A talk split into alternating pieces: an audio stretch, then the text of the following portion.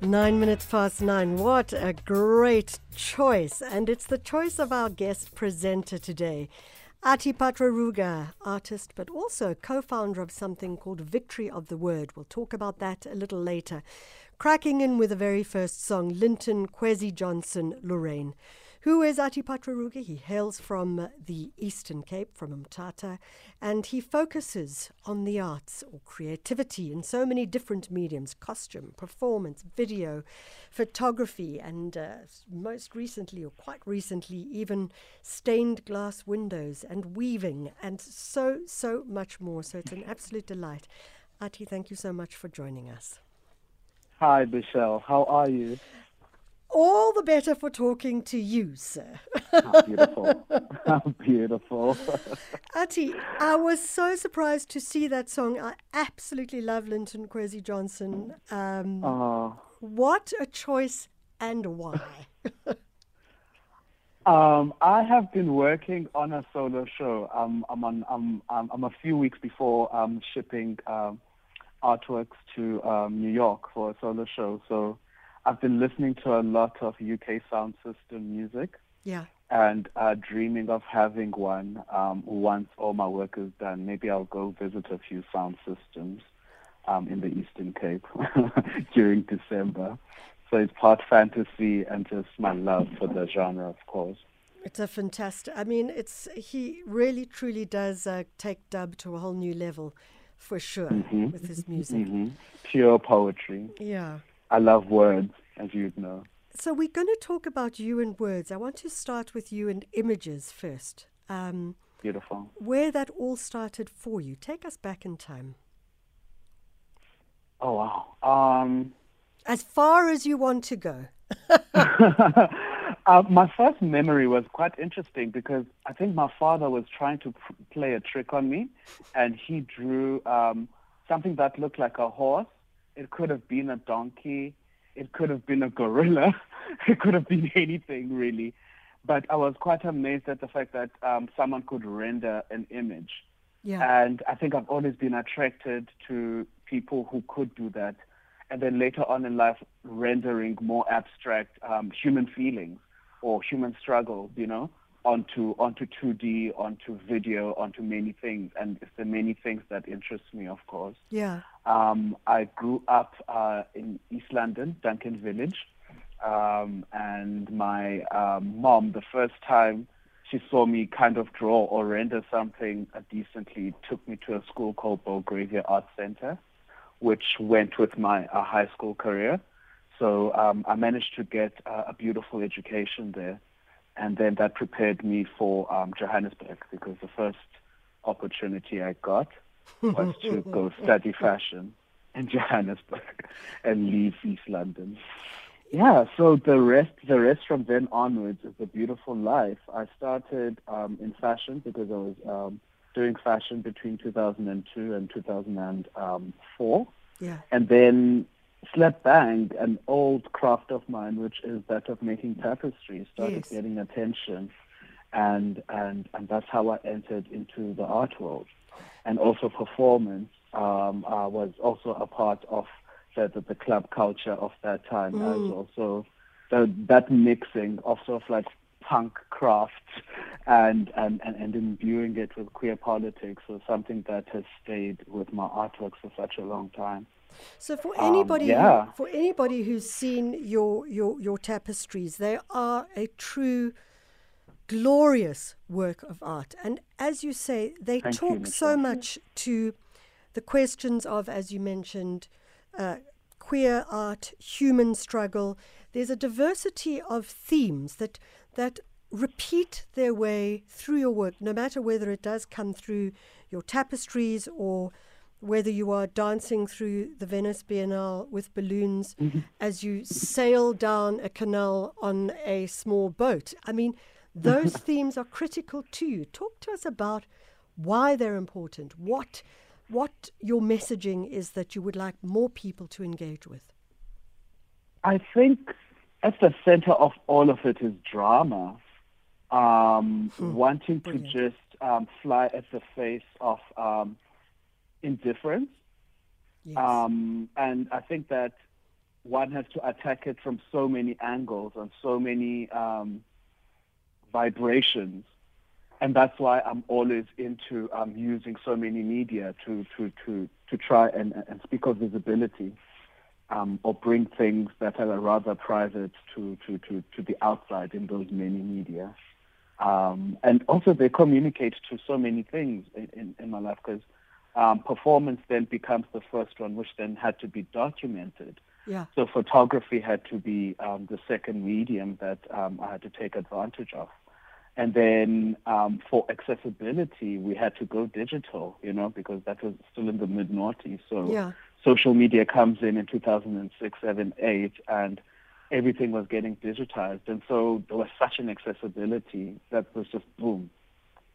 Yeah, so and also going large scale as well, uh, because yeah, because of ambition really, and also wanting to communicate, bring those um, um, issues, which in my case have always been dedicated and quite um, quite intentional in their queerness and their blackness and, and, and their and their uh, femme um, glasses that they wear, you know, um, and and yeah, I think I think that that is that it's all a mixture of all those things, um, but always with um, ideas of uh, like I, I've been thinking of a word called dignity making.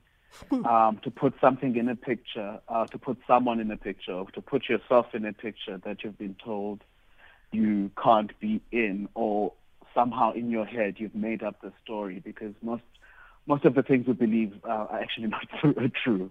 Yeah. So um, I'm fascinated by that space whereby we make up stories about each other, about status quos, about various things. And I think that the various mediums that I use and the themes that I use are about just giving a double take on that for So- the audience and for me. It's so interesting that you talk about dignity making. I mean, we were talking about it yesterday in terms of how we look at um, conflict transformation, and I won't necessarily only say resolution, but the concept of dignity and the fact that you may not respect everyone, but everyone has a right to dignity, and how an artist uh, and a creative and someone of you who works in so many mediums is able to participate in that message, A, but also project that message to a much broader audience. That, that must be uh, challenging, if not um, exciting and different. It's it's a strange feeling, and I think I'm just taking the emotions that I'm feeling as I'm because I'm sitting in studio on top of a tapestry right now. Yeah. I think um, this, the, it's one part lonely, Yeah. and also one part knowing that there's a community that is working towards the same goal as you. And I think that that is what is keeping me going at the moment. And I think that's what has um, kept me going for a very long time. But also for a very long time when I was a much younger artist, I thought it was a lonely experience. So collaboration maybe then becomes um, um, an antidote for that. Collaboration, mentoring, um, just just just just working against yourself to to to to not be in a solitary state especially with the very, especially as a South African artist, duh, we work with the toughest themes, you know, um, and we embody them so much as well, more more than most. Yeah. And and I think I think that then also the dignity making thing is also for us to think of ourselves as consolers. And then it gives it such a nice mission, I was thinking. Yeah. Did you say think? nice, did you say um, think of us? Think of ourselves as consolers.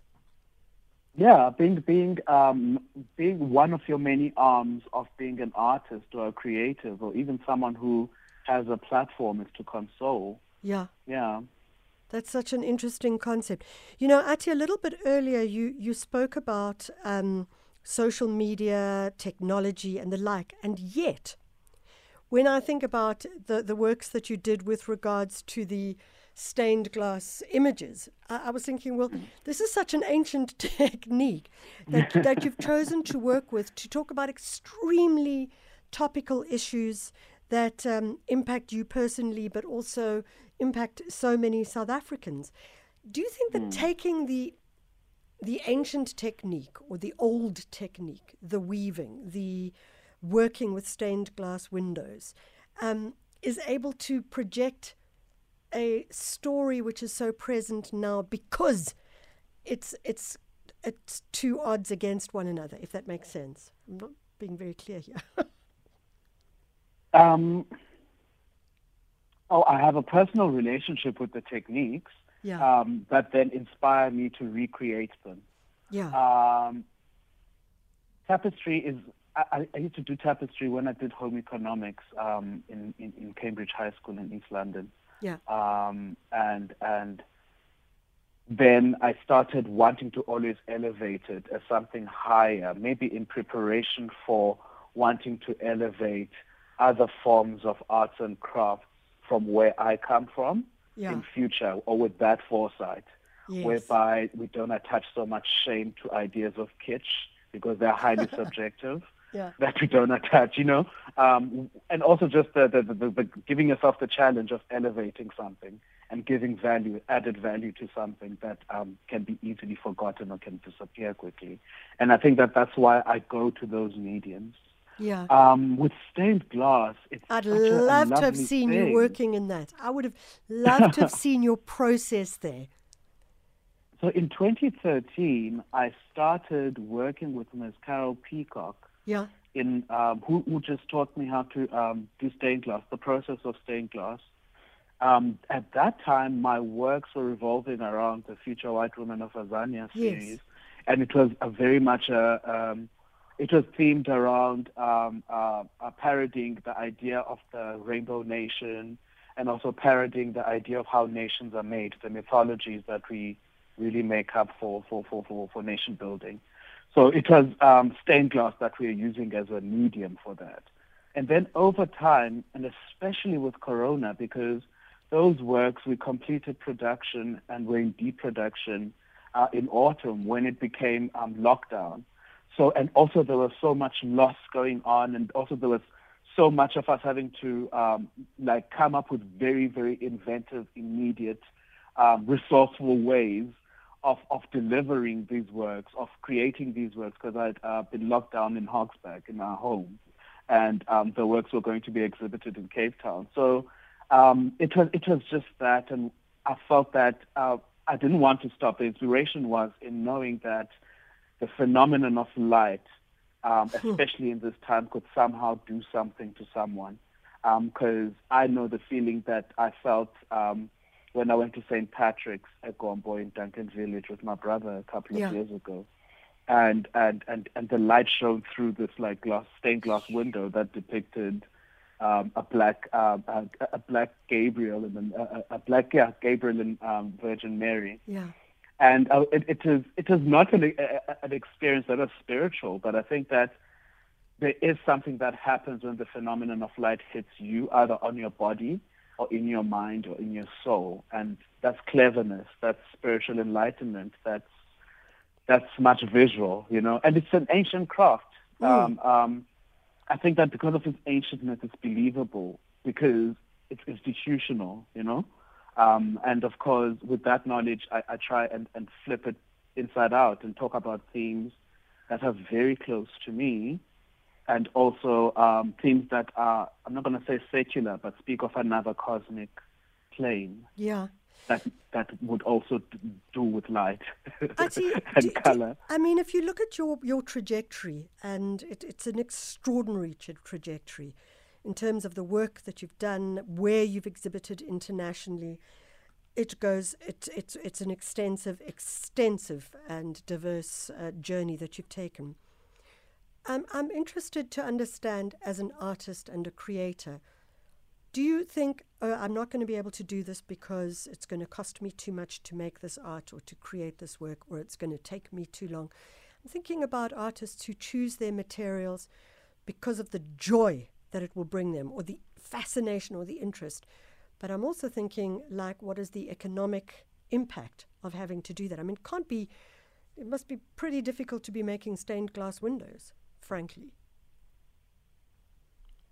Um, thank God for good pricing and probably the, the, the, the and the people that uh, and yeah the, the team that is able to to to to um, market and, and, and also the, the clients that wait for the new stained glasses to come out Yeah. because they tell such a story, and I think that that is the way in which um, I, I, I do all of my work. It happens in, in a form of like doing a serialized tale Yes. um, or serialized mythology um, or, or whatever, and one is able to then take the audience by the hand and also get an investment from the audience in that sense.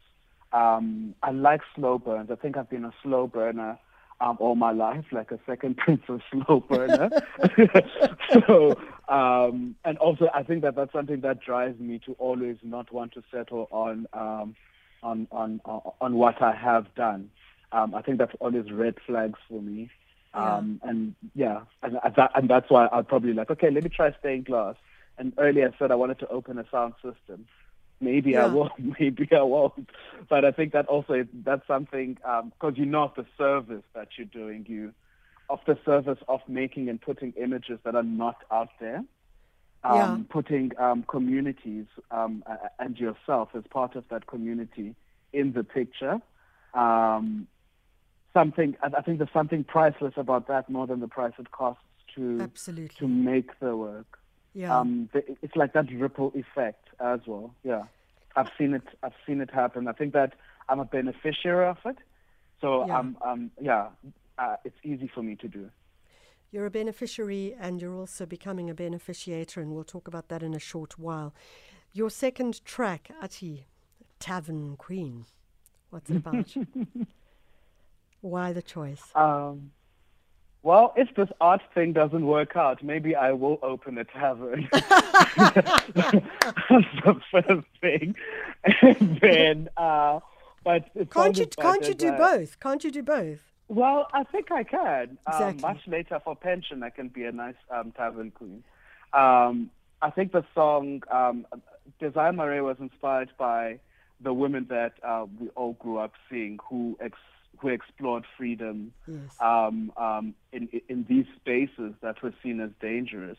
Um, they would subvert it. They would um, uh, make it fun when it's boring. Um, yeah, and as a, a young queer boy growing up, growing up in Duncan Village, um, those were my muses. Um, I think that uh, I was so happy that this song came out and, and, and put um, those women in the picture. Yeah. We expect to see you dancing and tapping those feet. Yes, and also with all this vaccination going on and me being Oh. on the table doing the tapestries, I'm like, yeah, I can't wait to go out and, and dance. Oh. soon. Me too. Me too. It feels there's a very special feeling in the air if we all stick to the goal. Oh,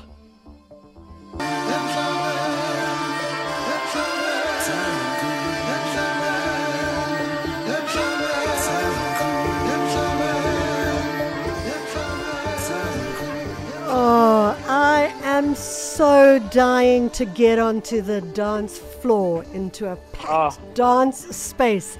Admit it, Same. Athi, hey? Same, same. I Bring am. Oh, Bring on those vaccine passports, is all I say. I'm ready to do it. oh it's, it's even going to be better doing it in the Eastern Cape. Oh, I'm Just there. see family and do it and and and yeah i'm looking forward to it i'm so relieved that especially the older people have gotten it Yeah. like my mom and everyone yeah Yeah, absolutely.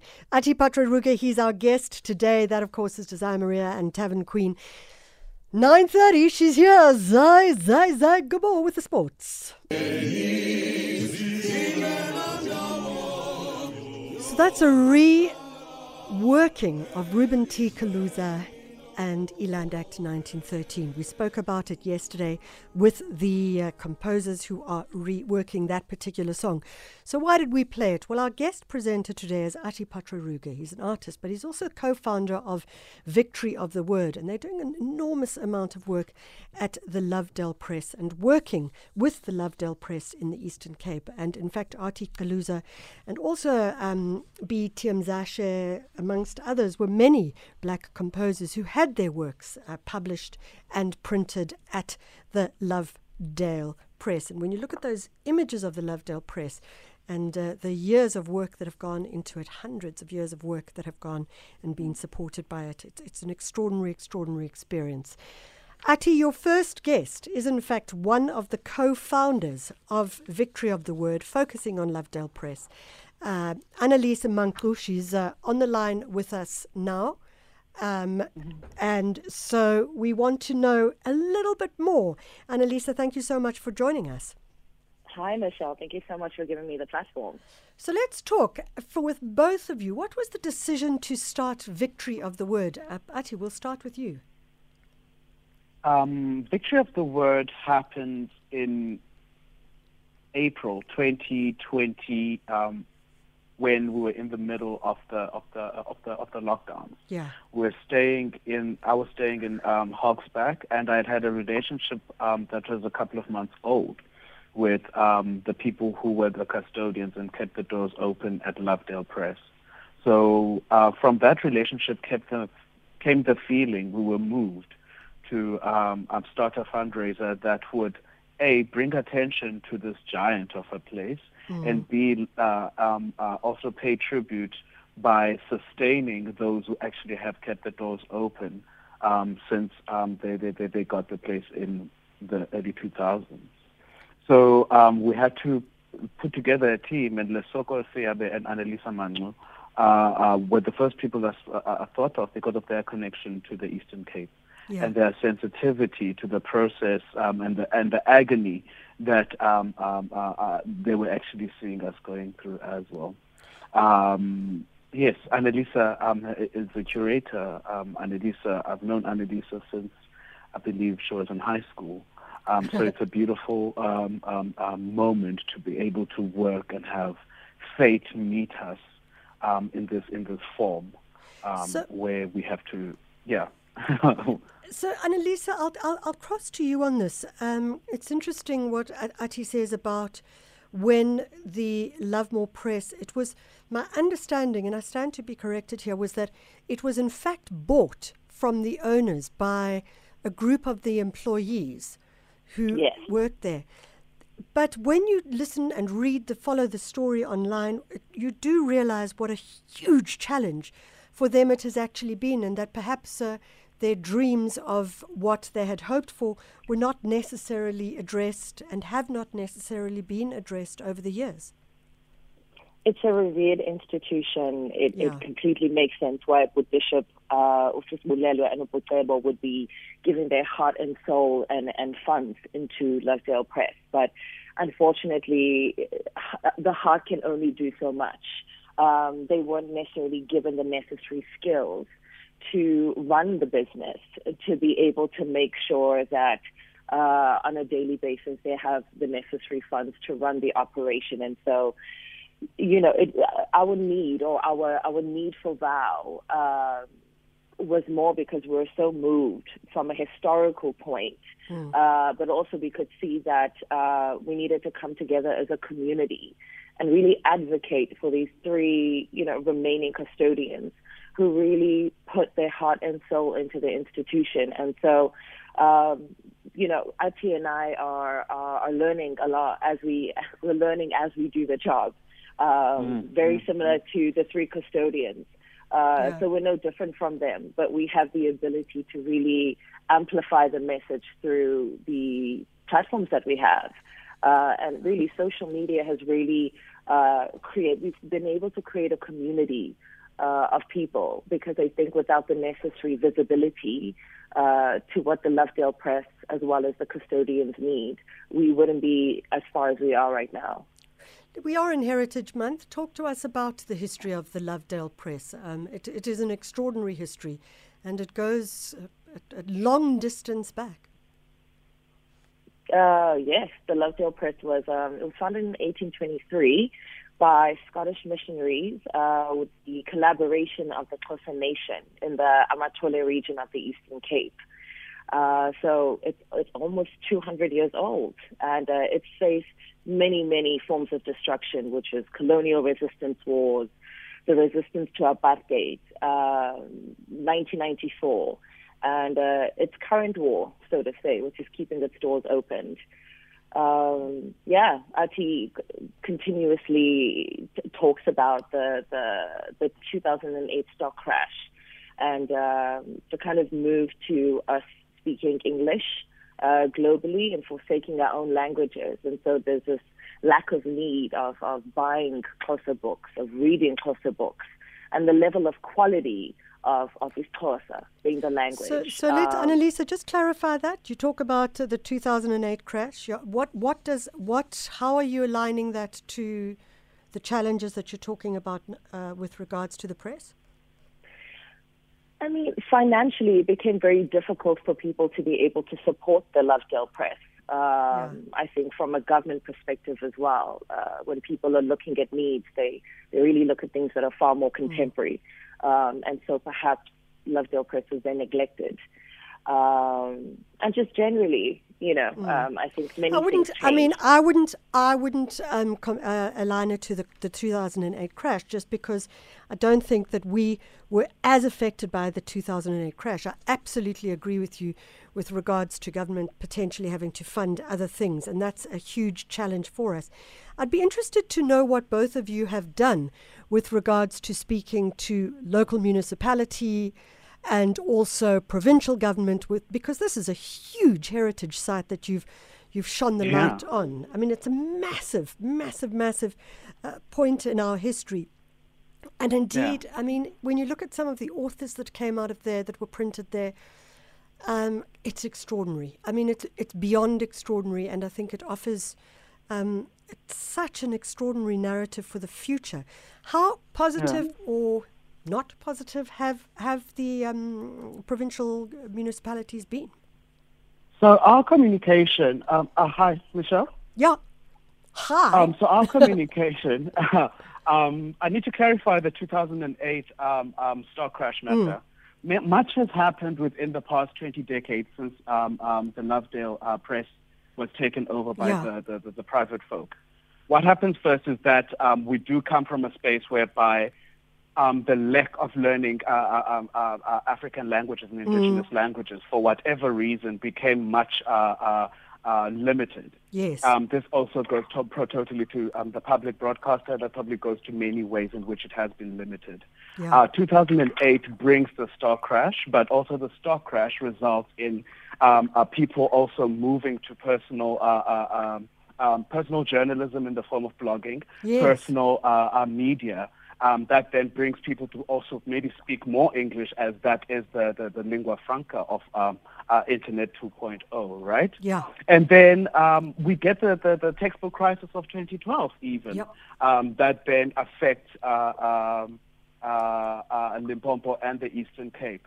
And um, the textbooks, this is a matter of um, also like the Department of Education, um, not only an arts and cultural point of view, although yes. VOW um, comes as being inspired by the arts and cultural uh, point of view. Um, yes, um, textbooks uh, were under threat, and also the decentralization of of, of uh, procurement processes. I'm sure there's experts who can speak more about um, the other things that affect Lovedale, especially the people who um, are from there. But well, the, the, the municipal government at the moment is still the business of the owners of Lovedale Press. Um, we are not in any way trying to um, uh, find a way in which we can actually speak for them in how they yes. actually relate to the municipal oh, government. Okay. What we are trying to do is to bring attention to us, the audience, us, the people who might have forgotten or are, in need mm. of remembering again about the contributions um, to our everyday cultures, the way we speak. Because um, you were speaking earlier about Hobusane and Hobusane is quite uh, uh, um, someone who wrote the encyclopedia that preserved quite a lot that yeah. can still be remembered in us paying attention to Lovedale Press. So um, that we don't want to be treading on any any toes in that sense. So um, okay, so there's a lot of questions to ask, and I just want to say one of our Lynn has just sent a message to say. I have a copy of an autobiography of Francis Carey Slater, an ancestor of mine, which was published by Lovedale Press in 1954 which uh, I'm mm. sure is a, is, a, is a family heirloom for sure. You know, you've spoken about so many different things. So, can one assume then that the work that you guys are doing with Victory of the Word is in many ways acting like a friends of, you know, so you have a friends of the museum or a friends of, and, and is that your kind of function and role? Mm. Yes. Annalisa? Oh, sorry, was this question directed to me? Um, yes, but really, our our our nonprofit company's goal is to just shape uh, the minds of emerging artists and uh, to really facilitate and, and to inspire them to contribute to a legacy of the country's literary and cultural landscape. We are not trying to invent the wheel. We are trying to inspire. We are trying to raise funds. We're trying to lessen the financial burden where we can. Yes. Um, Yes. again, as Athi said, we do not want to step on any toes. This is not our job and our sole responsibility. Yes. We are merely trying to put together a community of people. We're trying to shine light on Lovedale Press. Yeah. We're trying to pass around the story, share the story wherever we can, whenever the opportunity comes up. And we're just trying to build a strong foundation where we can educate people about our cause. So it's it's almost like you're you're acting as a marketing arm. Yes. Yes. yes. yes. we are their marketing team. Well, that Um, sounds But, al- but, but also as um, as art practitioners, to a certain extent, perhaps we're also doing it for uh, selfish purposes because we, I, I think our cultural practices, I, I don't, I can't speak for Athi, but I can definitely speak for myself, has changed the way that I look at archiving, the way that we, I look at creating archives. I think I can speak for Athi in this case as well. We have been deeply, deeply inspired. Um, and in that sense, it, it's for selfish purposes. We Sure. are constantly uh, having access to these books, um, some of which are as old as 1826. And so, if we if we didn't have this opportunity, um, we wouldn't be able to learn so much or as much about our history and indirectly Yeah. about ourselves. Yeah, for sure. Yeah. Annalisa, we unfortunately have to leave you there as we need to go to Athi's second guest, but I want to say thank you so much for joining us. She's the co founder of Victory of the Word. Uh, before we go to your second guest, Athi, you a little bit earlier on in the interview, you spoke about the power of the word, and I, I think a lot about that because I think of, um, you know, I'm even thinking of the um, the interview we did earlier about actors taking the written word and how they then have to translate it into the physical. And how does one Yes. do that? How do you translate a full stop into a physical or an exclamation mark into a physical? And I'm interested, as someone who does the visual, how you feel like you may have to translate the word into that direction. Mm. I think I think it all like it's so interesting. We're just speaking right now about the the, the effects of of Lovedale Press. Yes. And um, just the victory of that word lasting for uh, probably close to 200 years now is something that is powerful. Yeah. Um, I know that one of the many ways in which we can keep um, Lovedale alive is to make ways where we curate um, uh, uh, uh, uh, products that can uh, be embodied by people. Um, Because sometimes an archive can burn down, like, um, or an archive can be flooded or can be under risk. Yeah, And we as human beings need to start seeing ourselves as the archive. And I think that is where I come in as well as an artist because the body remembers. And um, uh, in that remembering, we heal so much in, in, in our societies. And yeah. I must say, I'm, I'm listening to your background noise. I'm not sure if the background noise is coming from you or if it's coming from Sisonke Papu, who is your second guest. Sisonke, traditional healer Camagu. and poet, thank you so much for joining us. Camagu, to be here. Um, currently in Tombeni, so it must be sheep that you're hearing. I love um, it. But I'll try to find No. a quieter spot. No, no, no, no, no. The point is that um, we that's something we really love. I, I think that Kama. the problem about radio is that we never hear what the Mm. background sound is. I mean, I keep thinking I just wish I could hear a few hadedas on my show, you know, just because. Kama. Kama. Sisonke, Athi, Athi, your choice of Sisonke as your second guest, traditional healer, Yes. poet, it goes to our conversation around words. I suppose it also goes to the idea of how we use multi dimensions and multi forms of creativity to to navigate our narratives. Yes. Um, Sisonke and um, I meet um, during a residency that uh, Victory of the Word established last year called Bodyland. Yeah. And um, I was, I'm very attracted to the many practices that are multi-layered and the many uh, ways in which um, they channel um, their energies, whether it's mm. publishing, video, live performance. Um, however, it has a, a, different spin, one that is part of that um, goal of consoling hmm. that I was speaking about earlier, whether it's stained glass or or, or, or, or, going in. Yeah. I think that that is the same thing, and I think that's what the time demands, and I think that Sisonke feeds us that. Sisonke, this idea of consoling, it's, it's such a powerful idea, and I, I was intrigued by um, Athi's conversation of it earlier, or mention of it earlier. Talk to us about what it means for you, particularly in the terms of the work that you do as a traditional healer, but also as a poet. Mm sicela uqale sibize abantu abadala oyemyem ongcobo ontonto thekela umashiya amahle we are thankful for this time to be able to share and to connect um, in a very deep way mntomdala. Um, all of us are undergoing changes. All of us are undergoing experiences. And through learning that firstly we must tend to our wounds before hmm. we are able to find ways of at least physically manifesting some of the things that will be able to assist us in this time. Um, we always try to center the practice around that. Um, how do we create pathways to self so that all of us can reconnect with that part of ourselves that activates the self healing? Um, without, say, the dependency or codependency at times, that in order for you to get into the calibration, someone else must be there with you. But yeah. how do you know or connect and feel completely that your own self and your own spirit also already has all of the codes that you're needing?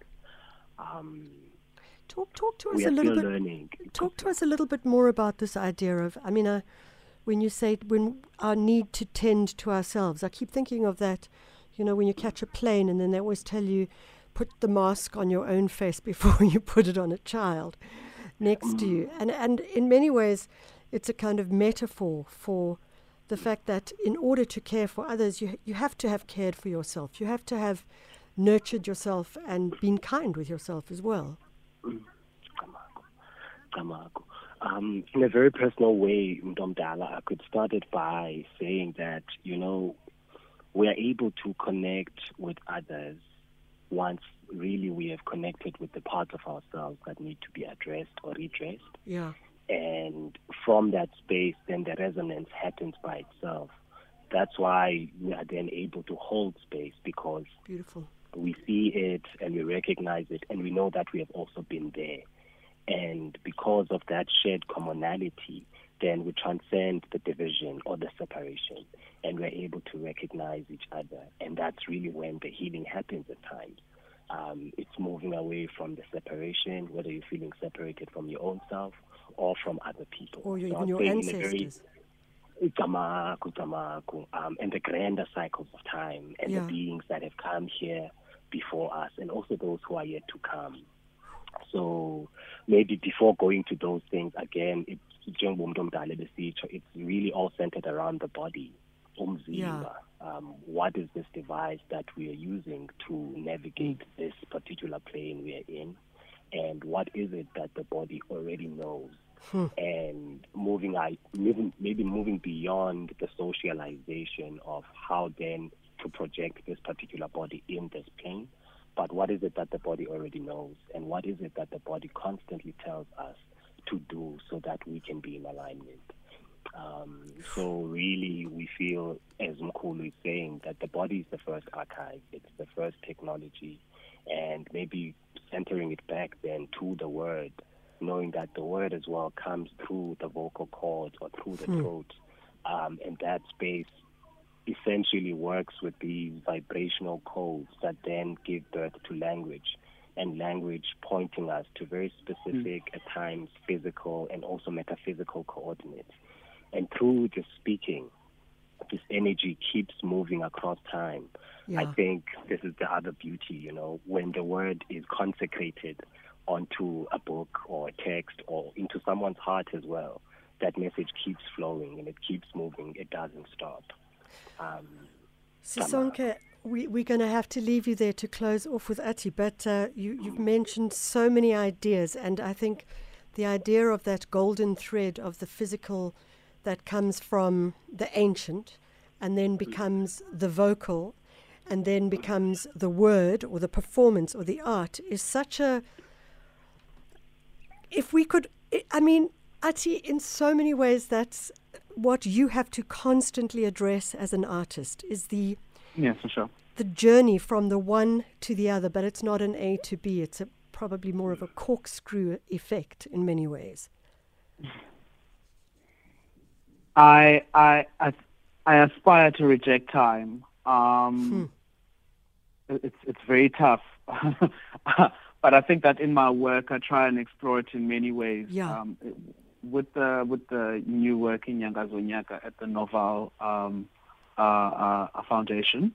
Yeah. We very much reject the Gregorian calendar, one of great men of less deeds, but also at the same time we try and repropose another one, which is based on a procession of cosmic, of constellations and also just fauna and flora um, as a feast. Beautiful. I think that going back and remembering, and I think that the body has a lot to do with that. Um, and being a performance artist as well, I think that I have to practice things that center and put me in body, um, and body being archive because you can remember things when you are in the middle of a performance or making a performance. Yes. The body as the archive, the body as uh, the ancestral time, and indeed, that's uh, mm, a great way mm. to look at it. Athi, we have to leave you there. Thank you for uh, an inspiring interview with some uh, really inspiring guests and music. Sisonke Papu oh. as well. Thank you so much for joining us. We appreciate it. 10 o'clock, it's time for the news. It's no longer good morning, it's now goodbye.